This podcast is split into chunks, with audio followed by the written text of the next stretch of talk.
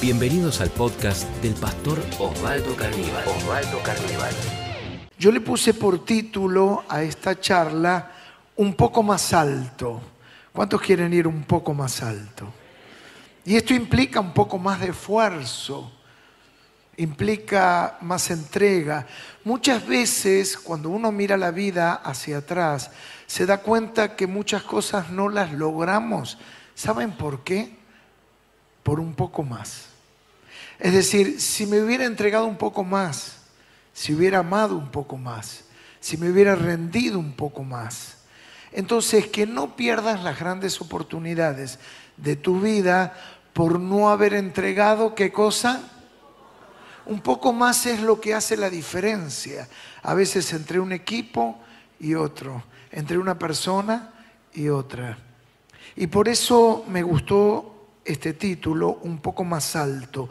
Y sabéis que me encanta muchísimo, y me he dedicado a estudiarlo, a releerlo, la relación que Pablo tenía con sus discípulos y específicamente con Timoteo. A él lo llama su hijo amado, lo va a discipular y luego lo va a enviar como pastor a una ciudad de una gran influencia que es la ciudad de Éfeso, y Timoteo va a ser pastor en Éfeso.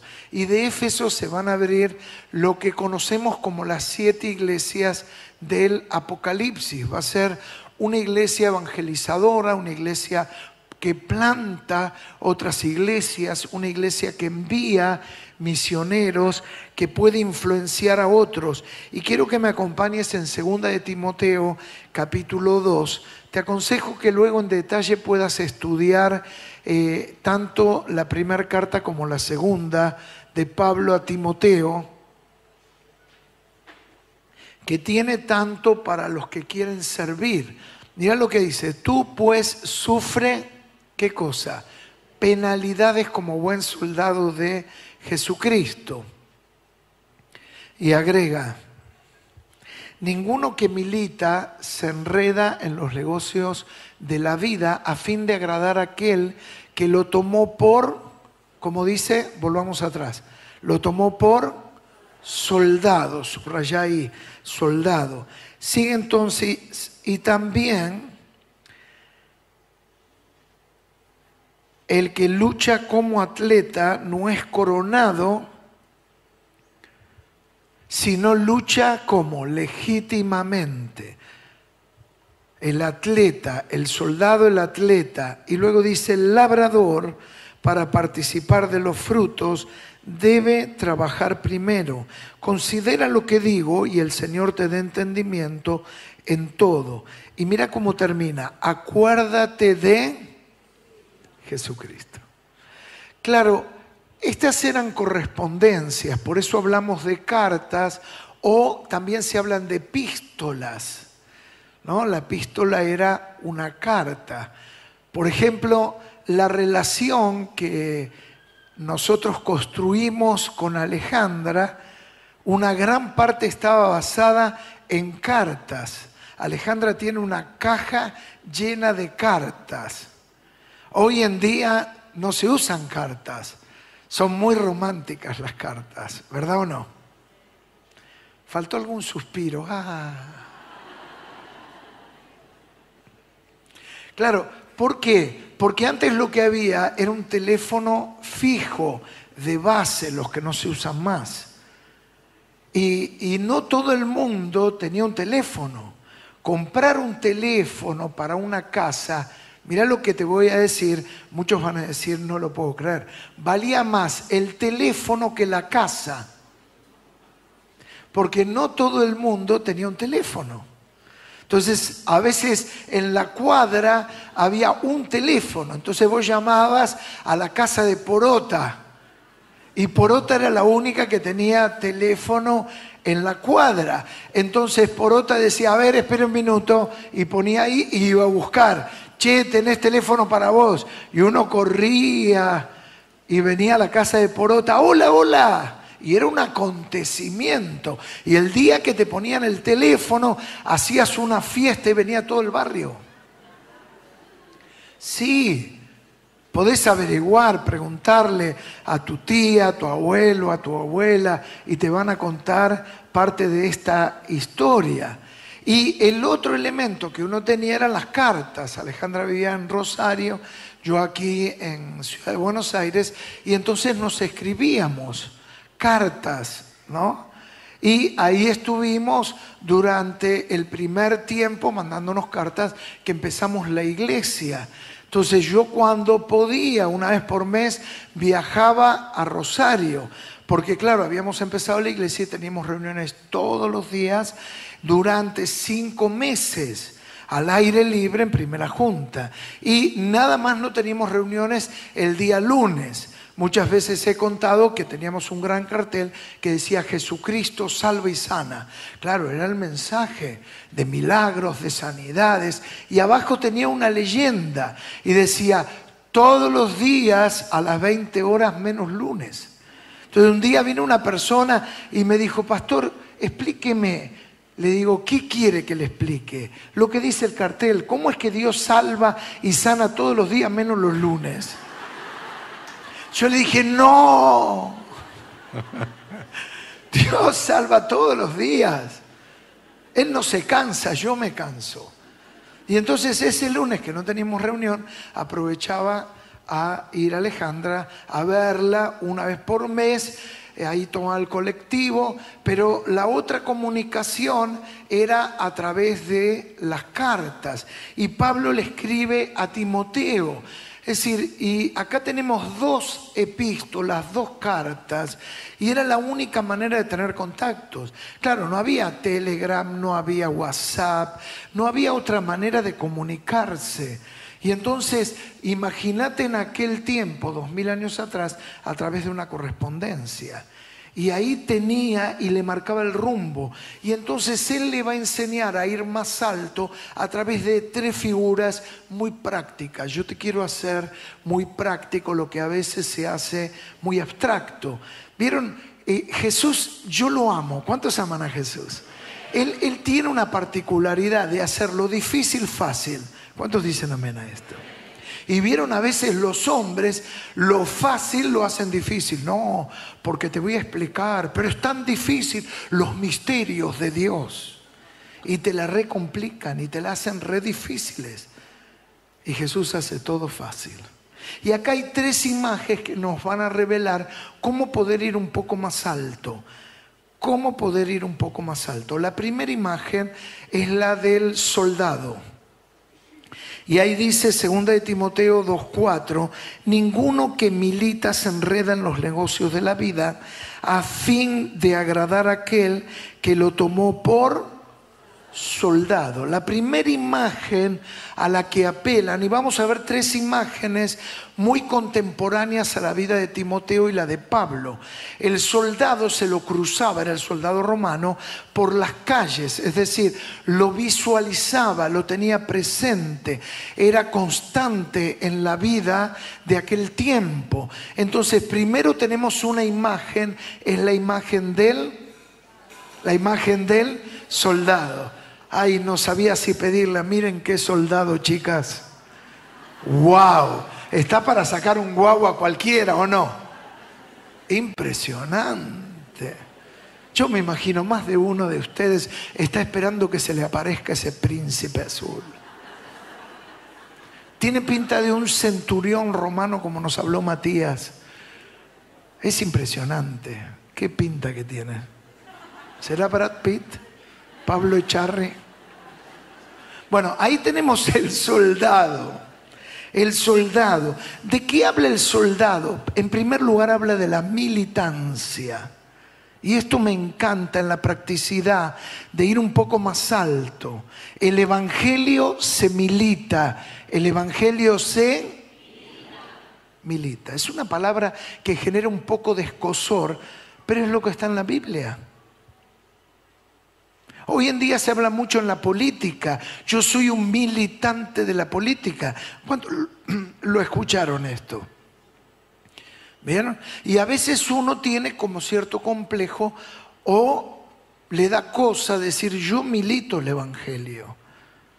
En este mundo donde nadie se compromete, es una palabra fuerte. Pero acá Pablo le dice a Timoteo, el evangelio no funciona si el evangelio no se milita. Hay gente que le gusta, que le cae bien, que se siente cómoda, que dice me encanta la música, me encanta la onda, pero lo mira de lejos, no se compromete. Es decir, es ser parte comprometida de una misión. El soldado tiene una misión. El soldado tiene que...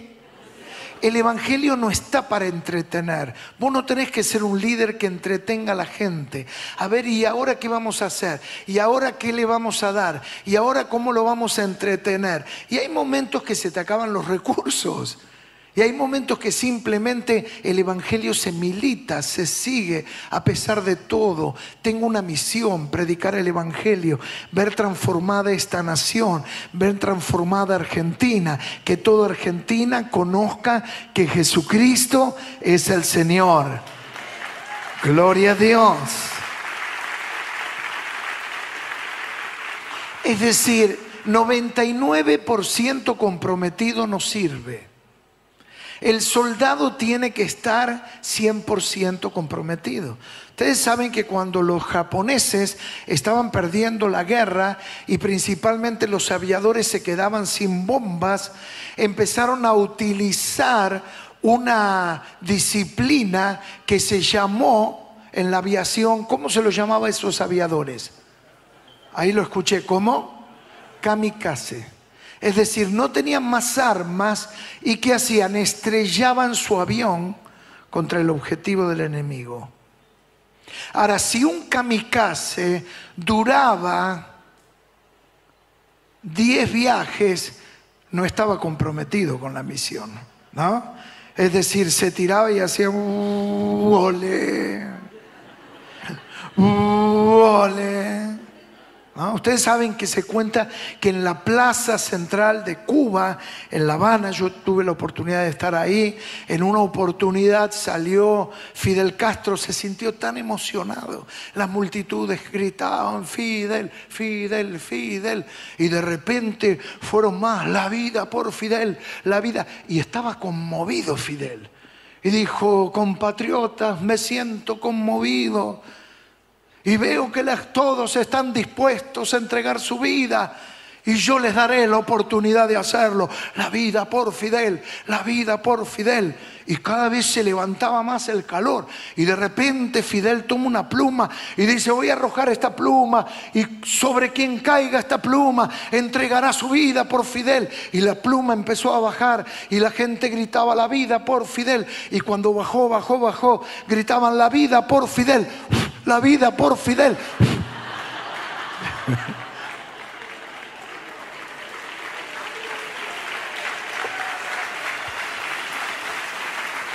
Es decir, estaban comprometidos, yo no sé. Me acuerdo la primera vez que viajé a Estados Unidos, hace más de 30 años, en una aerolínea que hoy en día no está, se llama Panam. Me llamó la atención porque en Ezeiza había un montón de jóvenes con ropas color caqui, ¿no? Es decir, ese marrón militar, y gritaban arengas, subieron al avión y claro, me llamó la atención y yo pregunté, en un momento averigüé, ¿qué hacen todos estos pibes? ¿Dónde van? Yo era un chico más en ese momento, bueno, como ahora, ¿no? ¡Vamos! Bueno, entonces, aguante Osvaldo. Ahí está. Eso es para...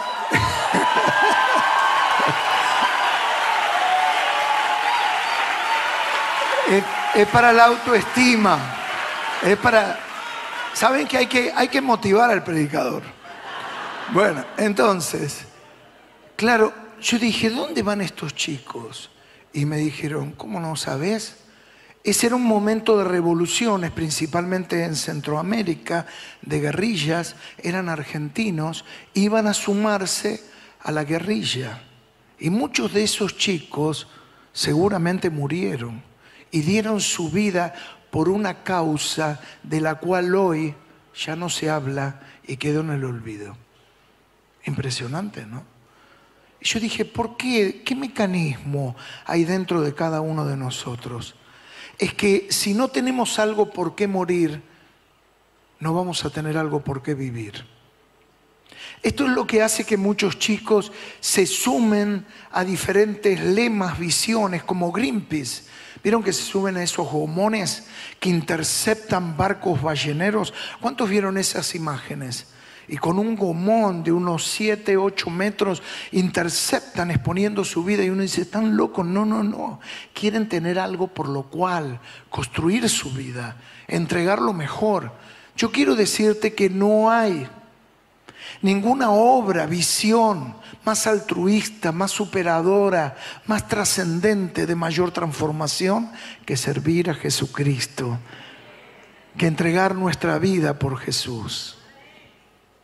Siempre hablo, y hoy Mica lo mencionó en una de esas participaciones, una expresión que para mí me marcó. Muchas veces hay llamados al altar y uno pasa y dice, te entrego mi vida, hoy te rindo mi ser, cantamos y lloramos, y a mí me ha pasado.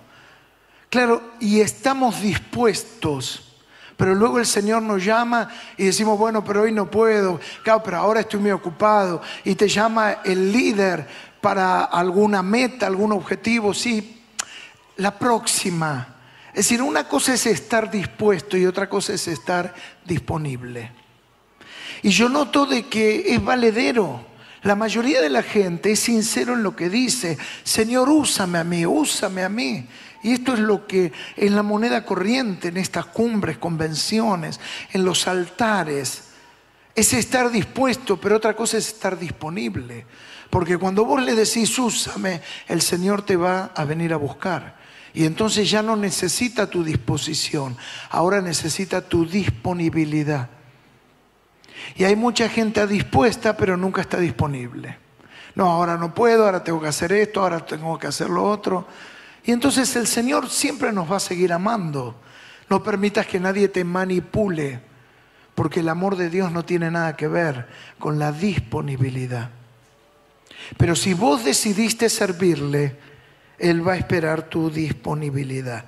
Vivimos en una era del cero compromiso, y muchas veces la política que hoy en día asumen muchas congregaciones es no perturbar a la persona, no incomodarla. No hagas esto, no pides demasiado, que no se hable de esto, que no se le restrinja, que bueno, no hables de hablar en lenguas, cuidado con hablar de este tema, del sexo, cuidado con lo otro, no incomodemos. Es decir, buscar zonas de confort. Esta es una ideología que ha influido y está influenciando a la iglesia de hoy en día. No tengas cosas que incomoden a la gente, a ver si la gente se va. Jesús incomodaba a sus discípulos, a tal punto que Pedro le dijo, Señor, Maestro, es demasiado duro. Pedro quiso ser como el consultor de marketing. Jesús, así no te va a quedar nadie. ¿Y qué le dijo Jesús? Mira, si ustedes se quieren ir, esa es la puerta. Vos que te quejabas de tu líder, o sea, no, lo que pasa, pastor, es muy exigente mi líder. Mi líder espera demasiado. Mira, si hubiera sido Jesús. Pedro le dijo, Señor, me parece que la vara tuya es muy alta. Mira, Pedro, si te incomoda, ya está la puerta, ¿no? Te podés ir vos también. Señor, ¿a quién iremos? Si solo tú tienes palabra de vida. Era de chiste, maestro. Era una onda así. Es la cultura on demand, ¿no? De comodidad. ¿Qué quieres comer? Y uno busca empanada, pizza, calzón, ¿no? ¿Qué otra cosa? Hamburguesa, y ahí lo pedís. Y vienen con la moto a tu casa, te golpean, te tocan el timbre. Es decir, todo desde la casa. Es esto que yo lo miro, el pastor que quiero, a la hora que quiero, donde quiero y con quién quiero. Es esta comodidad on demand. Si no me gusta, le pongo pausa, y si no me gusta, lo saco, lo bloqueo. Y dice algo interesante, si vos prestaste atención, ninguno que milita dice se enreda. ¿Cómo dice? Segunda de Timoteo 2:4, ninguno que milita se enreda en los negocios de la vida. Esto me pareció muy interesante. Enredarse significa enlazar, entretejer, enmarañar algo con otra cosa. Y a veces queremos servir al Señor, pero nos enredamos, nos enmarañamos en temas sexuales, en temas de dinero, en temas de economías oscuras. Nos enmarañamos en discusiones, en rencores, y no avanzamos. Y esta palabra, no te enredes, no sé a qué te hace pensar. No te enredes en las redes. Me encantó. No, ya le voy a decir. Y ustedes vieron, todos son guapos en las redes. No, porque bla, bla, bla, punto. Y acá en el templo levantan las manos, pero en las redes insultan, agravios, ¿no? Y tened cuidado dónde te metes, no pierdas tiempo.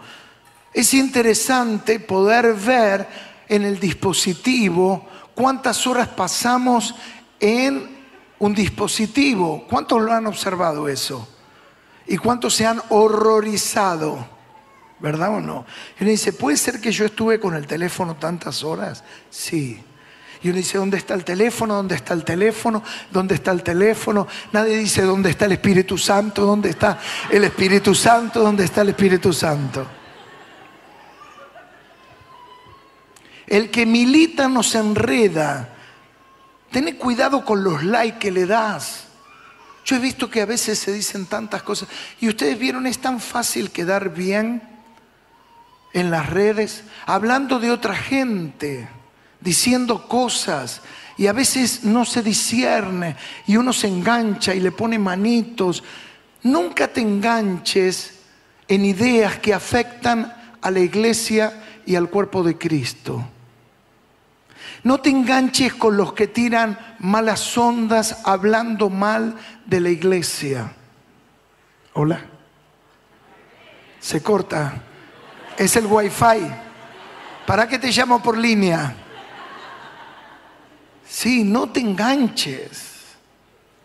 Y es tan fácil. Y a veces a mí me da tanto dolor con situaciones, y es tan fácil opinar. Ustedes vieron, hay gente que hoy en día se recibe no de licenciado, son máster en opinología. Y la vida cristiana no se trata de lo que hablo, sino lo que practico. El evangelio está para militarlo. Yo a veces escucho, es un militante ateo. Y uno dice, ¿cómo vos sos militante ateo? Sí, no solamente soy ateo, sino yo lo practico, lo difundo y trato que otros se sumen. Es decir, el que milita tiene una misión, tiene un objetivo, tiene una guerra. Yo he decidido militar a Jesús. Yo he decidido militar a Jesús. Yo voy a militar el evangelio. Eso habla de lealtad. La lealtad se basa en la obediencia, más allá de las posiciones personales. Habla de valor. David tuvo valor al enfrentar a Goliat. Daniel tuvo valor ante los leones. Juan tuvo valor hasta ser decapitado. Jesús tuvo valor para ir a la cruz. La primera imagen práctica es el soldado. La segunda es el atleta, que Pablo le dice a Timoteo, el atleta. ¿Vieron cómo decía el texto bíblico? ¿Cómo decía? Y también, estamos en 2 de Timoteo 2:5, y también el que lucha como atleta. ¿Qué dice ahí? No es coronado, sino lucha legítimamente. Es decir, la segunda imagen muy práctica del evangelio que Pablo le da al líder que quiere llegar a la cumbre, ser como Jesús, tenés que ser como un atleta. Y yo pensé, ¿cuáles son las características del atleta? Bueno, tiene un talento innato que le hace dedicarse a una disciplina particular. Otra vez, el soldado estaba en las calles y el atleta también estaba en las calles. Es decir, Éfeso era una ciudad que tenía juegos también y se practicaban lo que se llamaban Juegos Olímpicos. Entonces la imagen del atleta era una figura que le daba un gran mensaje a Timoteo. Ah, el atleta tiene un talento, pero con el talento no alcanza. Esto es importante. Mucha gente no llega porque se basa en el talento, pero luego el talento requiere, y ahí lo vimos, disciplina. ¿Qué requiere el talento? Disciplina. Y siempre digo, algunos me han escuchado, que etimológicamente, es decir, la etimología estudia el origen de las palabras, hay una misma raíz entre discípulo y disciplina. Disciplina es una palabra que genera un poco de escozor, urticaria, reacción alérgica. Esto de disciplina de todos los días. Yo no sé si te pasó de estar con el cepillo de diente frente al espejo. ¿Cuántos se lavan los dientes? A ver. Y amanecen con ese aliento de dragón. ¡Uah! ¿Está bien? ¿Cuántos tienen mal aliento a la mañana? A ver. ¿A vos no? Ah, claro, ¿saben por qué uno no se da cuenta? Porque se da cuenta el que está delante. Dice, uy, pará. Yo no sé si te pasó estar lavándote los dientes y decirte, otra vez vos acá. Es decir, es algo de todos los días hacia la disciplina. No se puede ser discípulo sin disciplina. Y no se puede ser discípulo sin llevar una vida disciplinada. La oración es una práctica de la disciplina. El decirle no al pecado. Una vez vino un chico y me dijo, pastor, óreme. ¿Por qué querés que te ore? Tengo el sí flojo. Y yo dije, voy a agarrar el destornillador espiritual y te voy a ajustar. Claro, a todo le decía que sí. Y uno tiene que aprender a decir que no. Y a veces nos cuesta porque queremos agradar a todos y no podemos agradar a todos en la vida. ¿Sabías eso? Tu decisión debe de ser agradar a Jesús. ¿Cuántos dicen amén a esto? Y a veces al agradar a Jesús te va a llevar a desagradar a otras personas y entrar en conflicto. A mí me pasó siendo chico convertirme y entrar en conflicto en mi casa, en mi familia, con elecciones y decir, no, yo no voy a tener relaciones sexuales. Y entrar en un conflicto. Y creo que una cumbre anterior yo conté, mi mamá en una oportunidad me llevó a un médico, yo no sabía, y dijo, dígale doctor, dígale que si no tiene relaciones sexuales va a tener problemas. Y yo empecé a transpirar como testigo falso. Claro, porque vaya a saber qué tiene en la cabeza ese médico. Y de repente dijo, señora, déjelo. No va a traer ninguna implicancia que él tenga una convicción de ese tipo. Yo dije, gracias, Señor. Pero hay momentos que tu fe te va a hacer entrar en conflicto porque yo decido agradar a Dios. Entonces, esto es la disciplina, es el sacrificio. Muchos no están dispuestos a pagar el precio. Me impacta desde siempre la historia del hijo pródigo del joven rico. Esta es otra historia de otro culto. Y me impacta, ¿por qué? Porque dice que Jesús lo amó y eso me deshizo. Es decir, cuando este muchacho, este pibe, quiere seguir a Jesús, Jesús lo empieza a subir la apuesta y le dice, quiero truco, y Jesús le dice, quiero retruco. Ay, pastor, ¿cómo jugando al truco? No sé, pero me lo imagino. Y cuando él le dice, sí, todos los mandamientos los cumplo desde chico, y Jesús le dice, quiero, vale 4. Dice, bueno, andá y vendé todo Y es como Abraham con Isaac. No sé si lo tendría que hacer, pero le pidió lo que más amaba. Y dice que como tenía tanto dinero, se dio media vuelta y se fue. Pero Jesús lo amó. Si hay gente que le gusta el Evangelio, le encanta el Evangelio, le gusta la música, le gusta el ambiente, le gusta la onda, pero no está dispuesto a pagar el precio. Es decir, no hay Evangelio sin cruz. Y la cruz no tiene marketing. Es decir, la cruz no es un congreso de mejoramiento. Es decir, no es, hoy se escucha mucho un coaching. ¿Vieron esta palabra coaching? ¿Cuánto la escucharon? Suena muy bien. ¿Y usted qué es? Coaching ontológico. Y entonces uno mira al otro y dice, ¿qué dijo? Pero suena bien, ¿no? Ahora, claro, el problema es dónde se estudia eso. La cruz no es un coaching de mejoramiento. La cruz es la aniquilación de la carne. La cruz es la muerte del yo. No hay otra escapatoria, no se lo puede pintar, no se lo puede dibujar. La cruz es morir. El atleta se sacrifica, el que quiere alcanzar algo en la vida. ¿Cuántos quieren alcanzar algo en la vida? Te vas a tener que sacrificar. Muchas veces si querés terminar un primario, bueno, zafás, secundario también. Ustedes vieron, no, dale, como el árbitro, siga, siga, siga. Hoy en día te gradúan, no saben leer. Pero una universidad no se termina con el siga, siga. Se necesita sacrificio.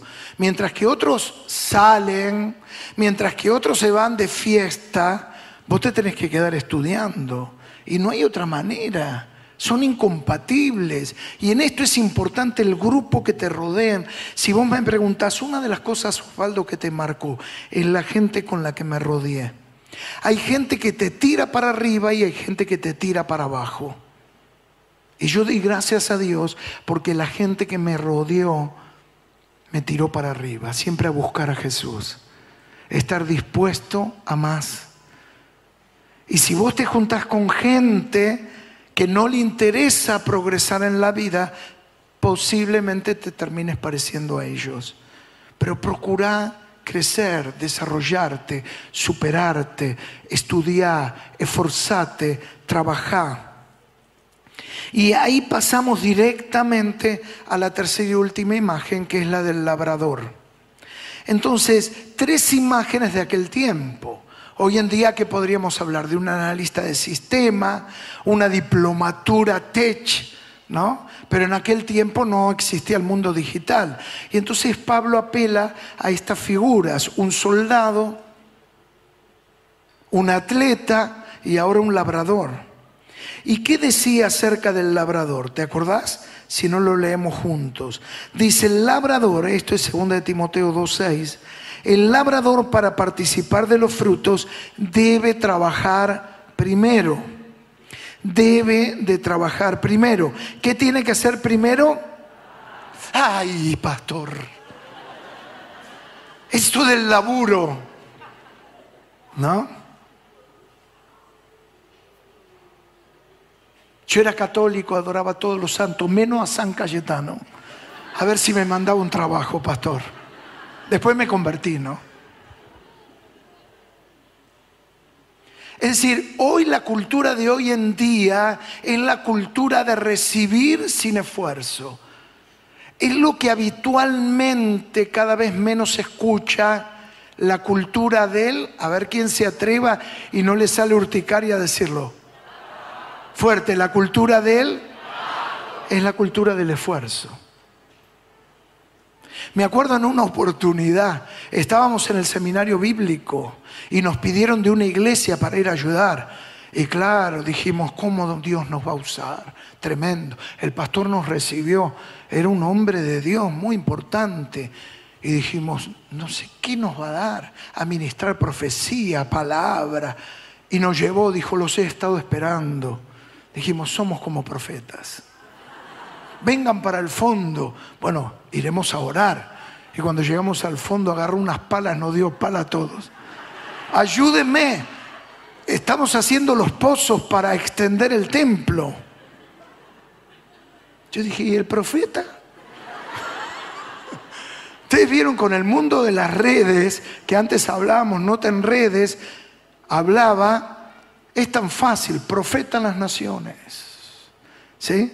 Todo el que dice, tengo un ministerio, ya quiere tener un cartel. La otra vez vi uno que me dio una tarjeta y decía, apóstol a las naciones. Y sabes, estaba el tipo sentado arriba un águila en la tarjeta. Es como que hubiera ido a Disney, a uno de los juegos. Y decía, apóstol a las naciones. Y yo le dije, vos sos apóstol. Sos un ridículo. Lo dije yo, no vos. Lo digo yo. Sí, ustedes vieron. Claro, es tan fácil, ¿no? Yo soy... Ahora uno lo están llamando arcángel. Claro, ya es que hay que buscar otra chapa, hermano, ¿no? No te das cuenta. No tenés onda. ¿Cómo se presentaba Pablo en las cartas? Dice, Pablo, siervo de Jesucristo, esclavo de Jesucristo. Otra imagen. ¿Quiénes eran esos esclavos y siervos? Eran los que iban en la bodega de los barcos, los encadenaban y remaban, como viste en las películas. Les tiraban pan duro cuando había, hacían sus necesidades ahí, sí, ahí.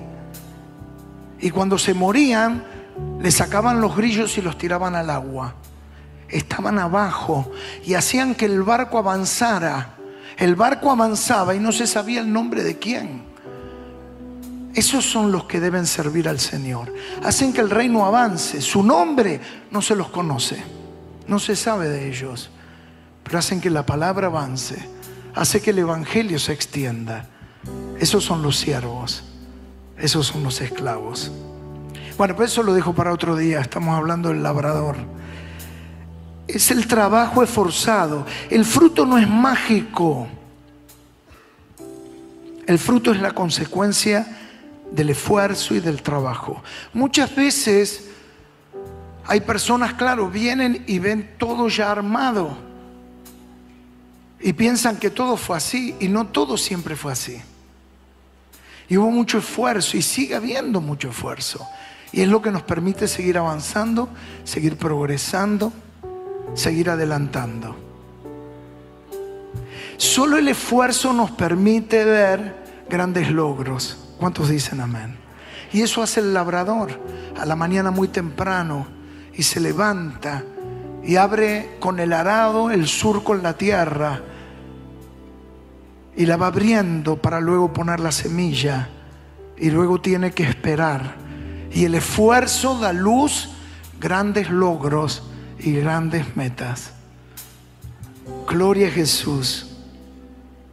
El fruto es únicamente consecuencia del trabajo. También la paciencia tiene que ver con el labrador. El labrador debe de tener, ¿qué cosa? Paciencia. Santiago 5:7 dice, por tanto, hermanos, tened paciencia hasta la venida del Señor. Mirad cómo el labrador espera el precioso fruto de la tierra, aguardando con paciencia hasta que reciba la lluvia temprana y la tardía. Es decir, una vez que yo pongo la semilla en la tierra, ahora tengo que esperar. Es lo que a veces más nos cuesta. Y yo ya no puedo hacer nada más. Lo tiene que hacer la lluvia, lo tiene que hacer el sol, lo tiene que hacer las inclemencias del tiempo, en la mano de Dios. Y una vez que vos hiciste lo tuyo y diste lo mejor de vos, el labrador que hace da lo mejor de su esfuerzo. ¿Cuántos van a dar lo mejor de su esfuerzo? Para amar a Jesús, para ser discípulos, para predicar la palabra, para esforzarte y ser el mejor en tu trabajo, en tu casa, en el estudio, en el área donde estés, para dar testimonio de Jesucristo. Y luego la obra la tiene que hacer el Señor. Yo no lo puedo forzar. Esto lo he aprendido en el ministerio. Hay cosas que las hago yo y hay otras cosas que están en las manos de Dios. Y cuando yo quiero meterme en ese proceso, entro en estrés y arruino los propósitos de Dios. Y miren cómo termina esta historia. 3 imágenes. ¿Cuál era la primera? A ver si podemos ver ahí las imágenes. El soldado. A ver, ahí tenemos el soldado Brad Pitt, lo denominamos. Segundo, ¿cuál era? El atleta. A ver, vemos atletas. Ahí está la super chica. Muy bien. Y tercero, el labrador. Ahí lo tenemos. ¿Alguno quiere ser el labrador? ¿Soldado? ¡Oh, impresionante! Pero termina diciendo, 2 de Timoteo 2:8, acuérdate de Jesucristo. Esto me impactó. Porque nuestro lema es como Jesús. Y Pablo le dice a Timoteo, recordá lo que hablábamos antes. No había Telegram, no había WhatsApp. Acuérdate. Acuérdate de Jesucristo. La palabra acordar es muy interesante, o la palabra recordar es una palabra compuesta. Primero el prefijo re es volver de nuevo, y cordar viene de cordis en el latín, que es corazón. ¿Qué es cordis? Entonces, ¿qué es recordar? Es volver a pasar por el corazón. No le dice pensá en Jesús. Le dice recordá a Jesús. ¿Estás siendo tentado? Recordá a Jesús. ¿Estás pasando por una prueba, Timoteo? Recordá a Jesús. ¿Estás pasando por un momento difícil? Recordá a Jesús. No podés salir de los golpes de la pandemia, recordá a Jesús. Estás pasando por tu hora más difícil porque perdiste a alguien tan querido, recordá a Jesús. Es pasar por tu experiencia. El corazón es nuestra área de vivencias, de experiencias. Es lo que vivo, es el encuentro, es el altar. Recordá a Jesucristo. Recordalo a Jesús. Volvelo a pasar una tras otra vez. Volvé a vivirlo. Volvé al lugar donde Él te tocó, donde Él te llamó, donde Él subyugó tu corazón, donde Él te enlazó con lazos de amor. Volvé a ese lugar, volvé a ese encuentro, volvé al propósito, volvé al llamado, volvé a esa hora, volvé a ese momento. Esto a mí me ha sustentado todos estos años. Recordar a Jesús es volver a Jesús, volver al llamado, volver al encuentro, volver a ese momento. Me enfocó, me dio propósito, me conectó con mi sentido en la vida, con el llamado. Parate sobre él. Satanás siempre va a querer que te pares sobre tus debilidades, pero parate sobre tus fortalezas.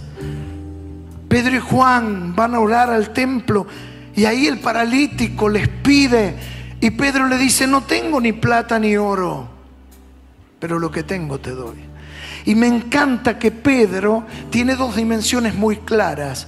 Él sabe lo que no tiene y lo que sí tiene. Y esto es importantísimo en tu vida, que vos lo tengas claro. Hay cosas que yo no las tengo, hoy no las tengo. Y algunos viven luchando por lo que no tienen. Y Satanás te lleva a esos lugares para que te pares en lo que te falta. Y son lugares de debilidad. Pero Pedro dice: no tengo plata, no tengo oro. Es lo que no tengo. Y esto es tan importante. Hay cosas que yo no tengo y las tengo claras, no son para mí. No puedo vivir la vida de otro. Cuando quiero vivir la vida de otro, entro en un estrés por medio de la comparación y voy a caer en la frustración.